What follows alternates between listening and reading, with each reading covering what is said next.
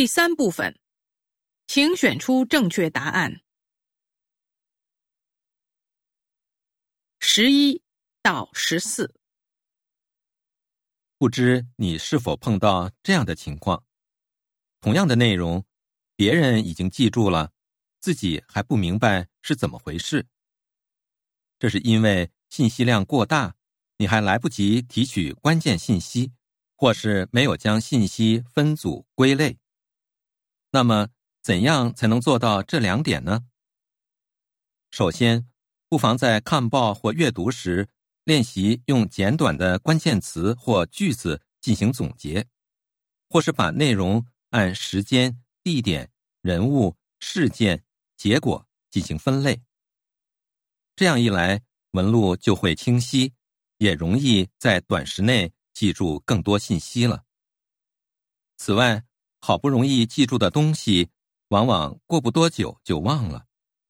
因此，要想把刚刚记住的东西变成长期记忆，就需要像电脑一样腾出空间保存它们。比如，把有规律或者相关的事物放在一起，去除那些不相关的附带信息。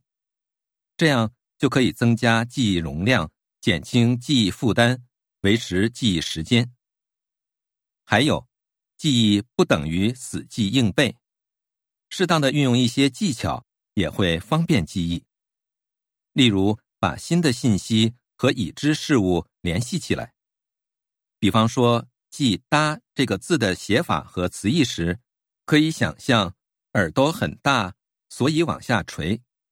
这样一来，就会加深印象，便于记忆，同时也节省了时间。十一. 信息量过大会产生什么后果？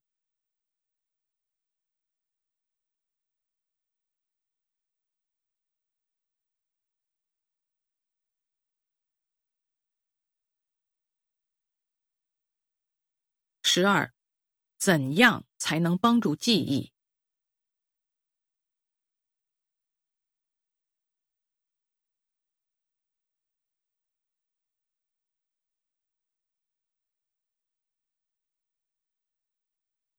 十三，从这段文章里可以听出搭这个字是什么意思。